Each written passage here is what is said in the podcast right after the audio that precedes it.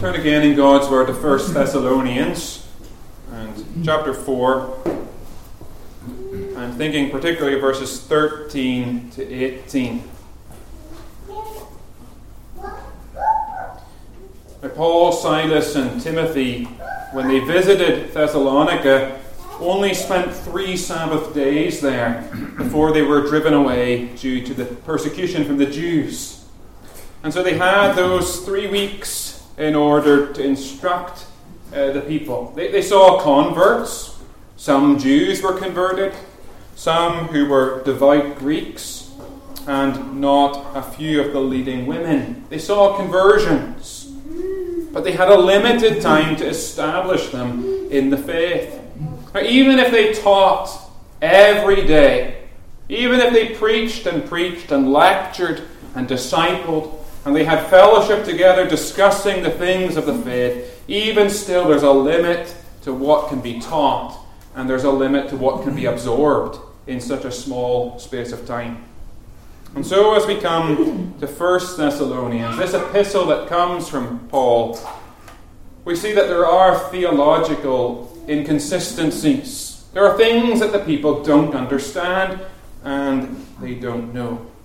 It's understandable that in this church there are theological errors. And particularly, I think, because it's a majority Gentile church. If it had been a majority Jewish church, they would have had the Old Testament scriptures and a better grounding, a better start, a better foundation in order to reflect upon what Christ has accomplished. But because it's a majority Gentile church, they are at a disadvantage. And there is theological error. But it's very clear from what we see in verse 13 that the theological error comes from ignorance. Look there, and it says, But I do not want you to be ignorant, brethren. There are theological errors in the church today which come through deviations from the truth. People who begin holding an orthodox faith, pledging themselves to uphold a confession of faith, and then they deviate from it. They said they held it, they said they believed it, and then through time they change. It's an apostasy in mind and even in behavior. And so there are all sorts of heresies and heterodox teaching that comes from people who once said they believed the scriptures. But that's not what's happened here in Thessalonica. It's a case simply of ignorance. The limited time they had to be instructed meant that there are certain things they just don't know.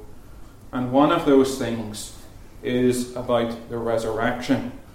This section here uh, in chapter 4, and then the section we'll look at, Lord willing, this evening into chapter 5, deal with the, what we call eschatology. That is a study of the end times, these things that happen uh, in the latter days. And we can divide eschatology really into two sections. One deals with you and with me. What happens to me as an individual? personally. What happens to me when I die, and what happens to you when you die? What happens to the body, and what happens to the soul? And what destination do we go to? That's personal eschatology. But then there's the more general eschatology. What happens to the world? What, what events precede Christ's second coming? What are the signs of the times? And so on. And these are things that Paul deals with, not only in this epistle, but also in Second Thessalonians. But particularly this morning, we're thinking uh, very personally what happens to believers? What happens to them at death? What happens to them at the resurrection? The first, first thing I want us to see here is the problem that the Thessalonians faced. And it's a similar problem to what we confess. It is there in verse 13. It was their ignorance. I want you to I do not want you to be ignorant, brethren, concerning those who have fallen asleep, lest you sorrow as others who have no hope. Now, speaking here of those who have fallen asleep, Paul has in mind Christians, those who have died in faith. And we'll, we'll come on to that falling asleep in a few moments. You can see there in verse 14, he clarifies it those who sleep in Jesus. So these are Christians who have died before, before us, they've preceded us. And for the Thessalonians, this came somewhat as a surprise. Perhaps their thinking was that if they had been saved, they'd been delivered by Jesus Christ, they'd been saved from the one who has the power of death, maybe they thought that they would not die. They thought that Christ would return so imminently and so soon that none of them would taste death. You see, the sting has been removed from death, we know that. We have the victory over the grave. But these Thessalonians seem to be surprised that uh, fellow Christians have died. And that leads them to think these fellow Christians who have died, are they going to miss out? Have they lost out on something that we hope uh, to, to enjoy? They won't be here when Christ returns. And so, of course, what is going to happen to them? They've died and they've lost out. Uh, we may not have this same theological error. I, I, suspect most of you know the answer already. It contains it quite clearly here in what we've read. But nevertheless, although theologically we may be sound, emotionally we can have a very similar view, can't we, to the Thessalonians? We all have people we know that have died in faith and they are no longer on this earth, and we deeply deeply miss them. And there's a sorrow, isn't there? There's a sorrow, a sadness. We shall not see them again on earth. We shall not see them. We can no longer talk to them. We can no longer have the fellowship with them that we once had. We used to sit together in worship. We sang the Psalms together. We met to pray together. We were in each other's homes, fellowshipping together. But all that has come to an end through death. And there's a sadness. Nothing can make up for that sadness. It's a loss to us. And I suspect you all know what I'm talking about. The problem is, however, that we can over sorrow. We can sorrow excessively. We can grieve so much that we're grieving without hope, as the Gentiles do. I want us to be very clear here in what Paul says in verse 13. He doesn't say that it's wrong to sorrow. That, that would be a wrong thing to say. Sometimes you have Christians, uh, maybe well meaning, they want you to get through your grief, and so they just tell you to catch yourself on, to stop crying, uh, to get on with life, stop sorrowing uh, we, we know our theology, and we just have to accept that. Uh, but remember the Lord Jesus Christ, who was a true human and had truly human emotions. What did he do when his friend Lazarus died? He wept. He cried. There was a full venting of his feeling. You could see what was on his heart because it was evident on his face. He wept. He groaned deeply in his spirit and was troubled. There are many other examples in the scriptures of saints who mourned. Think of Joseph when his father Jacob died. He fell on his father's face, he wept, and he kissed his father. No one can say to us that we're forbidden to sorrow. No one can say to you that it's wrong to grieve. And you and I ought not to say that to anyone who is sorrowing. But yet, as we look at verse 13, it is quite clear that we can sorrow excessively.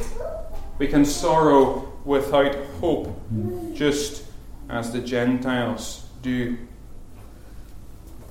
How are we to be distinguished from the world if we grieve in the same way as non Christians grieve? We know, yes, dust to dust, ashes to ashes. We know that we've been made from dust and we shall return to dust. That's evident. We know that the body must decompose in the grave. But we don't accept those facts as those who are atheists accept those facts. We don't approach it with their, their point of view that death is simply an end, an end of existence, and there is nothing more beyond the grave. Death is not the end. And so when we sorrow for Christians who have departed before us, it's natural to weep, to mourn, but not without hope, because there is something more and something to follow. Friends, we can think of ourselves here, and we are all dying. it's a solemn thought to number your days, to think that with each moment, time is running out, um, to think that we've been allotted just a certain number of days and no more. It's like the hourglass, the sand coming through. If we could see how little we have left, we would, we would change the way we live. We would change our priorities. We would think more soberly, having that conscious thought of time running out, and soon we'll be cast into eternity. Every one of us is dying, and we don't know which of us will die first. But there will be a time when someone in this congregation will pass away and we will grieve. But let us not grieve without hope. Let us grieve in the, proper biblical sense of that word. Let us grieve knowing our theology, because good theology brings true comfort to us. If we just grieve in the way the world grieves, it's not a great witness to the world. It doesn't show the hope that we have. Think about the world. The very fact is they are without God and without hope. We have something beautiful hope, a hope that does not disappoint. And at death, particularly, we have an opportunity to show that. When we're bereaved of a Christian brother or sister, it's an opportunity to show that we think differently about eternity the Thessalonians had a theological error that led to their excessive sorrow. We, we maybe don't have that theological error, but emotionally, isn't there a temptation to over sorrow? So that's the first thing we note. But then, secondly, we see that there's an event that makes all the difference in the world, and it is the resurrection of the Lord Jesus Christ. Paul, in his argument, goes on to verse 14. It's, it's the change that changes everything. If we believe that Jesus died and rose again, even so, God will bring with him those who sleep in Jesus. The Thessalonians believed in the resurrection. We can be sure of that. You, you can't be a Christian without believing in the resurrection. It's, it's a necessary point of doctrine to know that Christ died, but on the third day he rose again. They knew that. They believed it. And yet, they didn't see fully the ramifications for them from the resurrection of Christ. There was a disconnect in their mind. Maybe they understood better how his death uh, was a substitute for their death. How Christ went to the cross and, and bore the wrath of God, a cursed death. Those who are hanged on a tree are cursed by God. And there he made atonement for the sin of his elect people, fully satisfying divine justice and reconciling us to God. They understood that, no doubt. And now Jesus rose from the dead. He's alive, and that's a good thing. We don't worship a dead Saviour, but one who is alive. But is that the only ramification of his resurrection? Well, Paul says no. Paul says that if we believe that Jesus rose, even so, he will do the same for us. For those who sleep in Jesus. You see, Jesus arose on that glorious Sunday morning, and he changed the day, didn't he?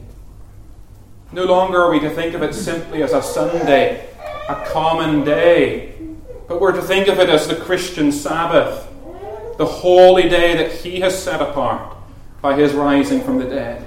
We call it the Lord's Day because he gives dignity to the day because of his resurrection. He arose. He rose bodily. He wasn't a vision. He wasn't a ghost or a phantom. He was a real body. He ate and he drank before his disciples. They could see that.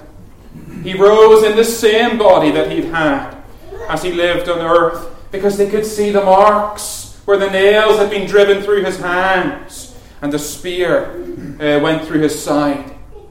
And yet it was a glorious body. It was raised in glory. Because he lives, now we who trust in him also live. Of course, we live spiritually. Because no longer are we dead in trespasses and sins, but we're made alive together with Christ. For by grace we have been saved. Remember in the Garden of Eden when Adam and Eve ate of the forbidden fruit, God said to them, On the day you eat of that fruit, you will die. Certainly, certainly die. And the atheists would look at that passage and say, Well, they didn't die, they were still alive.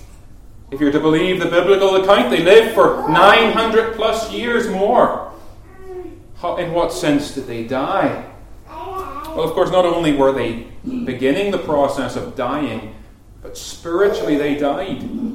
Dead in trespasses and sins.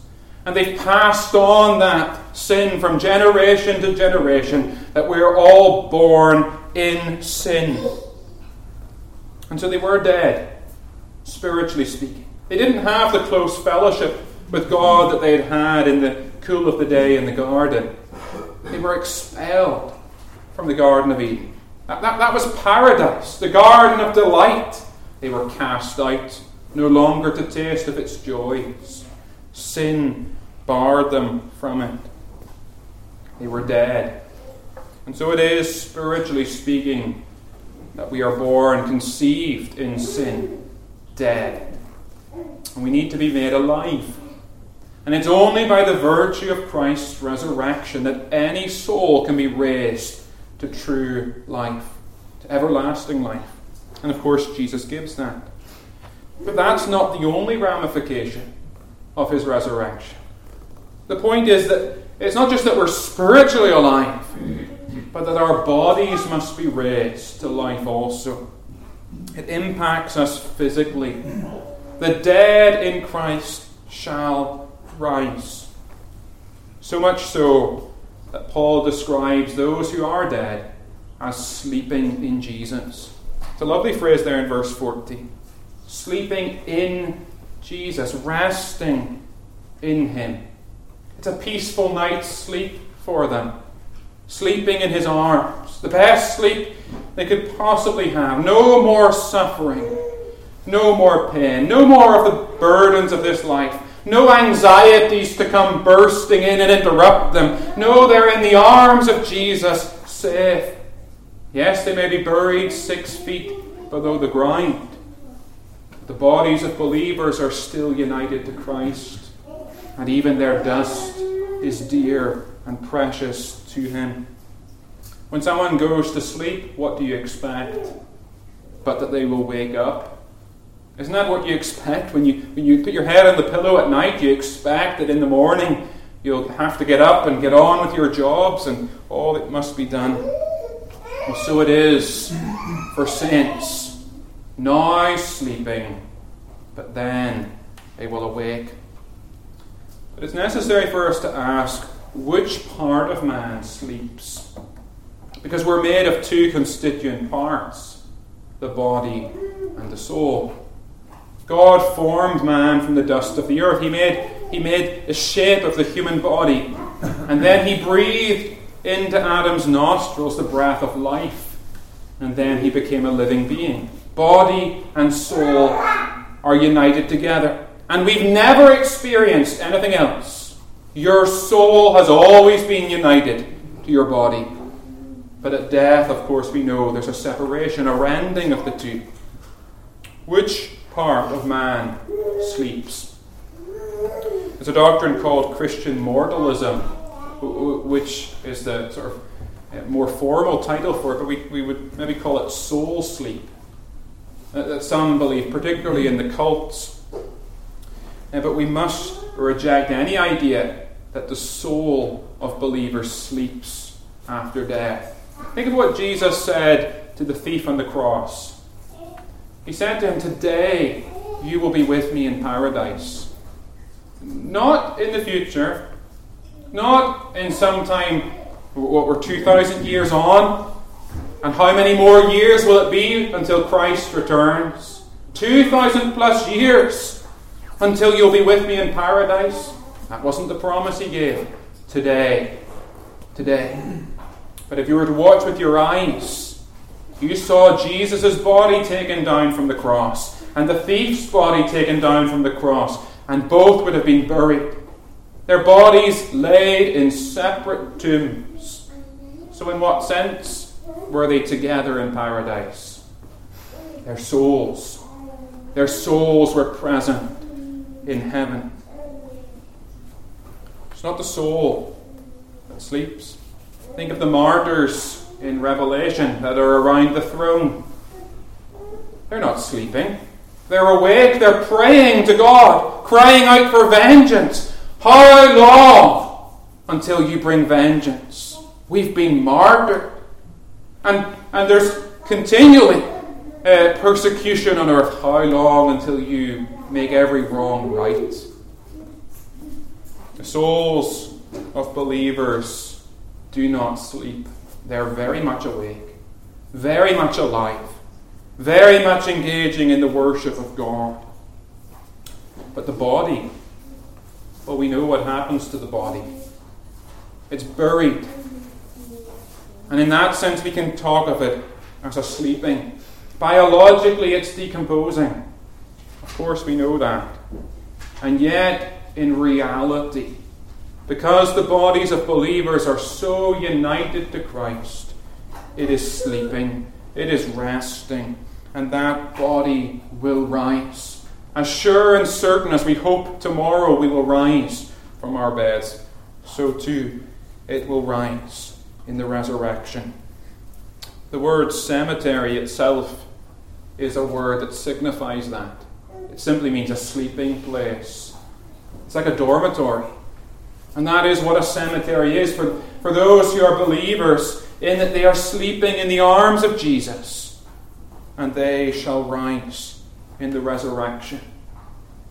The union with Christ secures that. If you believe that Jesus rose on the third day, which is a cardinal point of our theology, believe also that all sleepers in Jesus will rise on the last day. And to the point applied to the Thessalonians, these people who have died in Christ are no worse off than you who remain. They're, they're not in a, a worse position. They're not losing out. They're, they're not going to lose a blessing at, at the second coming of Christ. They are very much alive, asleep, resting, and they shall rise again. And that's an encouragement for us, not only as we think of our own death, but as we think of those who have preceded us in the Lord. But then let's move on to the resurrection on the last day itself. We don't have time to consider all the elements of this day, but what a what a powerful picture we have here of what occurs. Um, we, we see in verse 16 that the Lord Himself will descend from heaven with a shout. I think this is the shout of the Lord Jesus Himself. This is His voice that is heard. Think of Psalm 29 and everything it talks about the powerful voice of God and all that it accomplishes. It shakes the earth. Well, this will be the voice of Christ. It will be heard. It will thunder over the waters. It is the voice of authority speaking out. For this is the King returning in all his glory, and he will shout. But not only that, we have the voice of an archangel. Uh, another sign that is heard. Um, This is the leader among the angels. I think in this sense we have the angels who accompany, accompany Christ as he returns. Hosts and hosts of them coming as a great army. But there's an archangel at their head. And he shouts out also. His voice will be heard on earth. And then there's the trumpet of God. Oh, we sang from Psalm 81 of the trumpet, blow the trumpets at the new moons, at the feasts, and so on. The trumpets were used in the Old Testament to call God's people together. And so there will be a calling together of God's people, of those who lie in the, in the tombs, in the graves, and of those who are still alive on earth. The trumpet will sound, and the dead shall be raised, incorruptible. It shall happen in a twinkling of an eye. It's a loud noise that is heard on that day. These three signs the Lord's voice, his shout, the voice of the archangel, and the trumpet of God. In this way, we see that Christ's return is public, it is loud, it is sudden, but no one will miss it. As Revelation says, he is coming with the clouds, and every eye will see him. Now think about his first coming for a moment. How he was born in a low condition how he was laid in a manger. It was obscure. How few were aware that the king was born. But on this day, no one will miss it. There'll be no corner of this earth where some sin has been buried that they won't hear the Lord's authoritative voice to come out of the tomb. Remember how he was at the grave of Lazarus. And what did he do? But he said, Lazarus, come out. And what did Lazarus do? But he immediately arose from the grave and came out. And so it shall be on this great day. All those who sleep in Jesus will be awakened with a loud noise. There'll be no sleeping in, there'll be no missing it. No, they will wake up. And we see here the dead rising, and we see the saints being snatched up, plucked up. It's quite uh, uh, almost a violent term, although there's no violence done to those who are still on earth, but it's still quite a sudden uh, thing that happens to them. There, verse 17. We who are alive and remain shall be caught up together with them. It's a seizing of them, lifted up into the air to meet the Lord Himself. Won't this be a great day of joy for those who believe in Jesus? Because, friends, think about it. Think about all those people that you have known and loved who have died in faith. All those who are buried somewhere. You can go to their grave and see the tombstone, and how dearly you miss them because of all the times you had fellowship together. They're gone and you will not see them in this life until this day.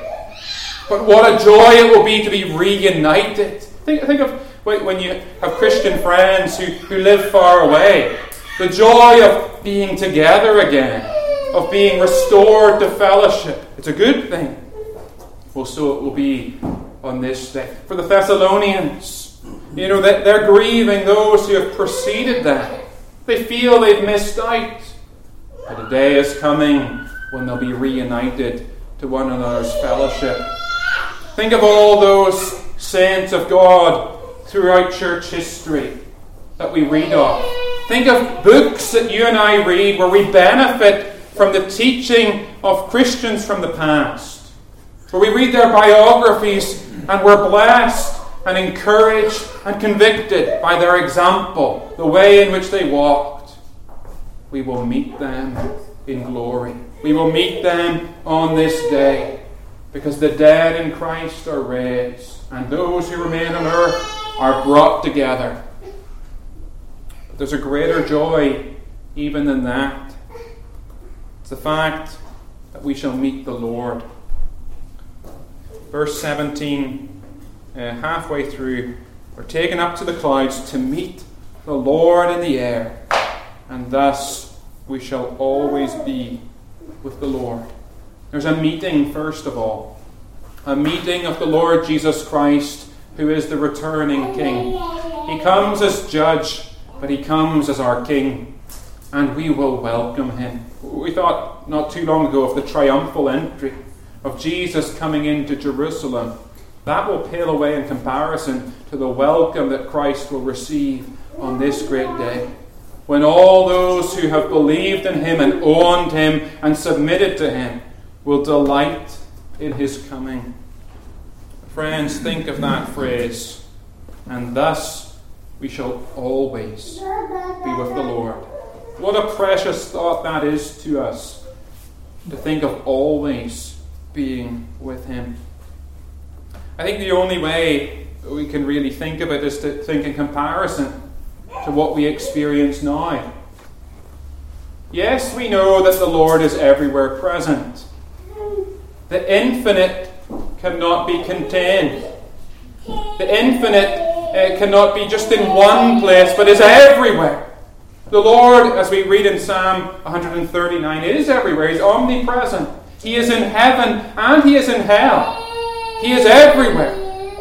But He is present differently in particular places. The presence of the Lord in heaven is not the same as the presence of the Lord in hell, at least in our experience of it. Because heaven is a place simply of love and joy. It's a place of everlasting life. Whereas hell is a place of punishment, torment, and darkness. Friends, even on earth, although the Lord is everywhere present, our experience of Him is different. He is particularly in public worship. That is the, pl- the best place to meet Him. He loves uh, the gates of Zion more than the dwellings of Jacob. He is particularly interested in the corporate gathering together of his people. Where two or three call upon his name, he is there. He is there with them. And so there's that special presence, his presence of grace, where his face shines upon us. He's not everywhere present in the same sense. But here we look forward to the day when we will always be with Him. Now we are physically absent from Him, He is physically absent from us. Though you do not see Him, yet you believe in Him. You love Him. You rejoice with joy inexpressible and full of glory, but He's absent from you. We don't even know what He looks like, besides the description of Revelation of Him in His glory. We're absent, then we shall be physically present. Now we have the blessing of the Spirit of God dwelling in us and a union with Christ by faith. But then there will be a physical nearness, a closeness. But also we think of it being with Him always in the highest sense of being with Him. It's not just that we we, we, we're coincidentally together. But it's that we are with him in virtue of his resurrection. The spiritual life that, that we have as believers is in virtue of his resurrection. We've been raised together with Christ. But then there shall be that full resurrection, the completion of our salvation. The virtue of Christ's resurrection will have its full fruition in that we shall be with him, not just in soul, but in body also. But think also of our fellowship with him now. Think of how it's spoiled by sin. When we sin against the Lord, we feel very much uh, like we have moved away from him. Perhaps we feel like the cloud has gone in front of the sun. Perhaps we feel spiritual desertion. The Lord seems to have left us to ourselves. Think of the woman in the Song of Solomon. The Lord knocked at the door, her beloved, and yet she was too lazy to open the door to him. She was sluggish. She had a spiritual duty. She had a, a rich opportunity. And yet she waited, she hesitated, and when she finally opened the door, where was her Lord? He was gone. and how she had to search through the streets, how she was beaten, abused through that time until eventually she found him. Isn't that our experience in this life?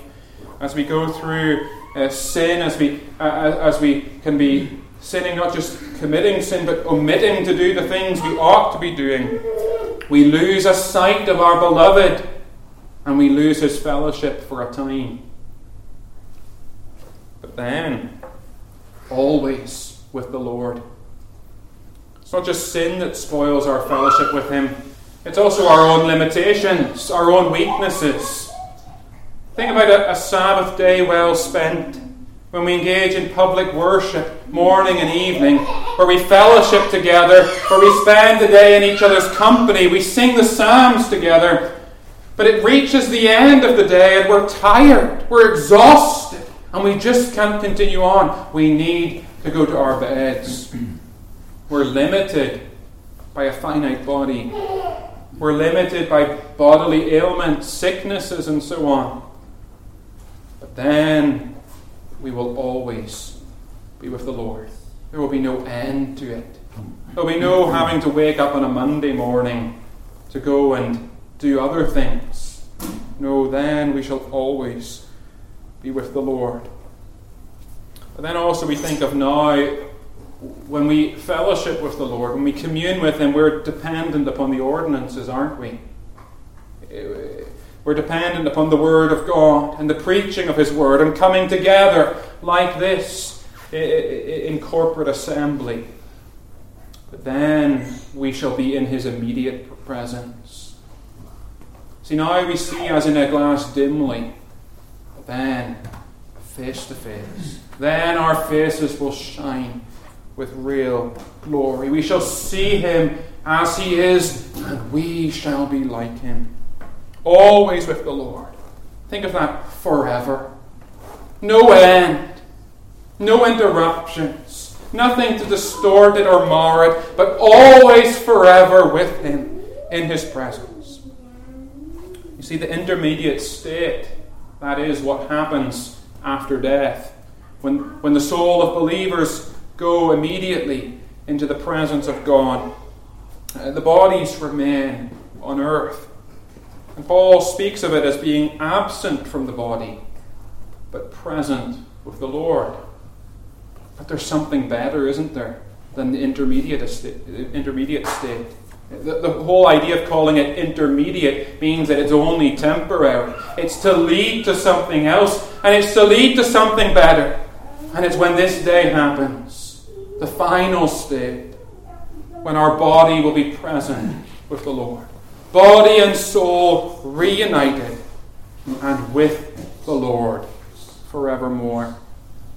Friends, as we think of that phrase and as we take it to heart, verse 18 shows us how we are to apply it. Therefore, comfort one another with these words.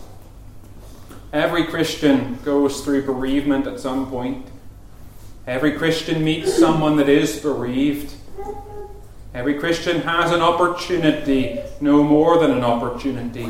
Every Christian has the duty to comfort one another. It's not just certain people who comfort. These are not just the words that ministers preach.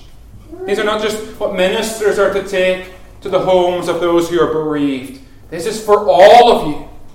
Take it to your own heart and comfort one another with these words. Obviously, not just ourselves here, but other Christians. Anyone who goes through this time uh, of great sorrow, show the hope that we have, that the world does not share. But then also, um, our duty, of course, is that we must fall asleep in Jesus. Friends, be prepared for the day that you die, because every one of us will die. It has been appointed for man once to die and then comes the judgment.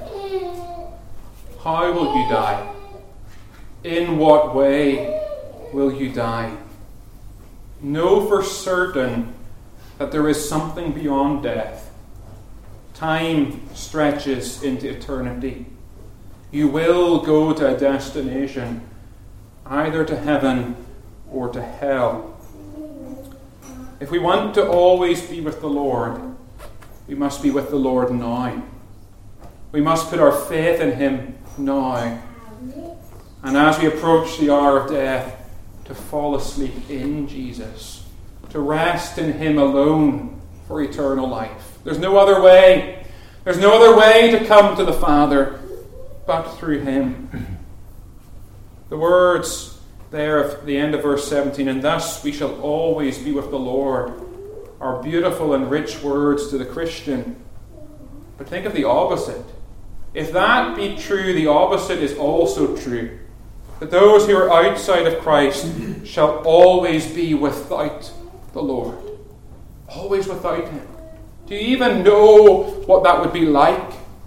To be in such abject darkness that every blessing of God's common grace that you experience now will be taken from you because then you will not deserve it.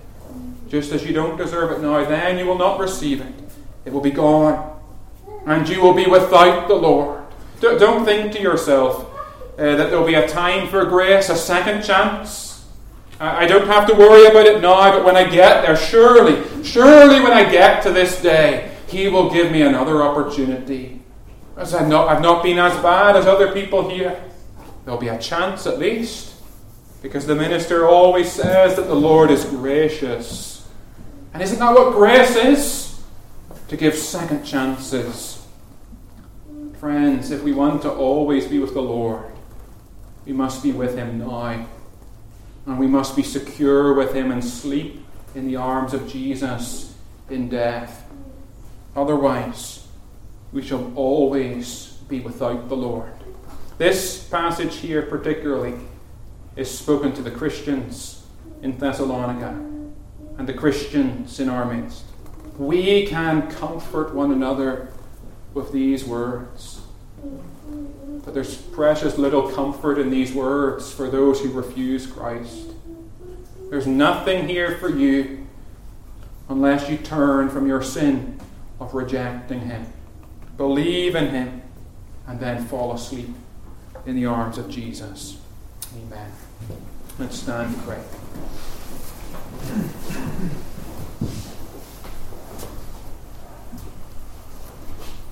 Lord our God, we go through the, the weeks of our life here on earth and we are constantly confronted with death. We know of people who have died, we know of people who are bereaved, we know of people um, who are quickly approaching their death. And Lord, we, we live in a time of sorrow and grief. We pray that we would take these words to heart and that we would be comforted by them with the thoughts that all those who trust in Jesus simply sleep awaiting the resurrection. We pray that each one of us would be prepared for this great day. And how we long that the Lord Jesus would return. We know that there are things yet to be accomplished. We know that there are uh, things that must occur, uh, promises yet to be fulfilled. Nevertheless, we plead, Lord, hasten the day and come, Lord Jesus. Come quickly. We pray in Jesus' name. Amen. We'll conclude with singing from Psalm 16. Psalm 16, and from verse 8 to the end. This is the promise of the resurrection of Christ. And as we have seen, by virtue of our union with Christ, these are blessings that we receive in Him. Psalm 16, verse 8 Before me still the Lord I sent, sith or since, since it is so that He doth ever stand at my right hand, I shall not moved be. Because of this, my heart is glad and joy shall be expressed even by my glory, and my flesh in confidence shall rest. Because my soul, in grave to dwell, shall not be left by thee, nor wilt thou give thine Holy One corruption to see. thou wilt me show the path of life. Of joys there is full store before thy face. Thy right hand are pleasures evermore. Psalm 16, verses 8 to the end. Let's stand to sing.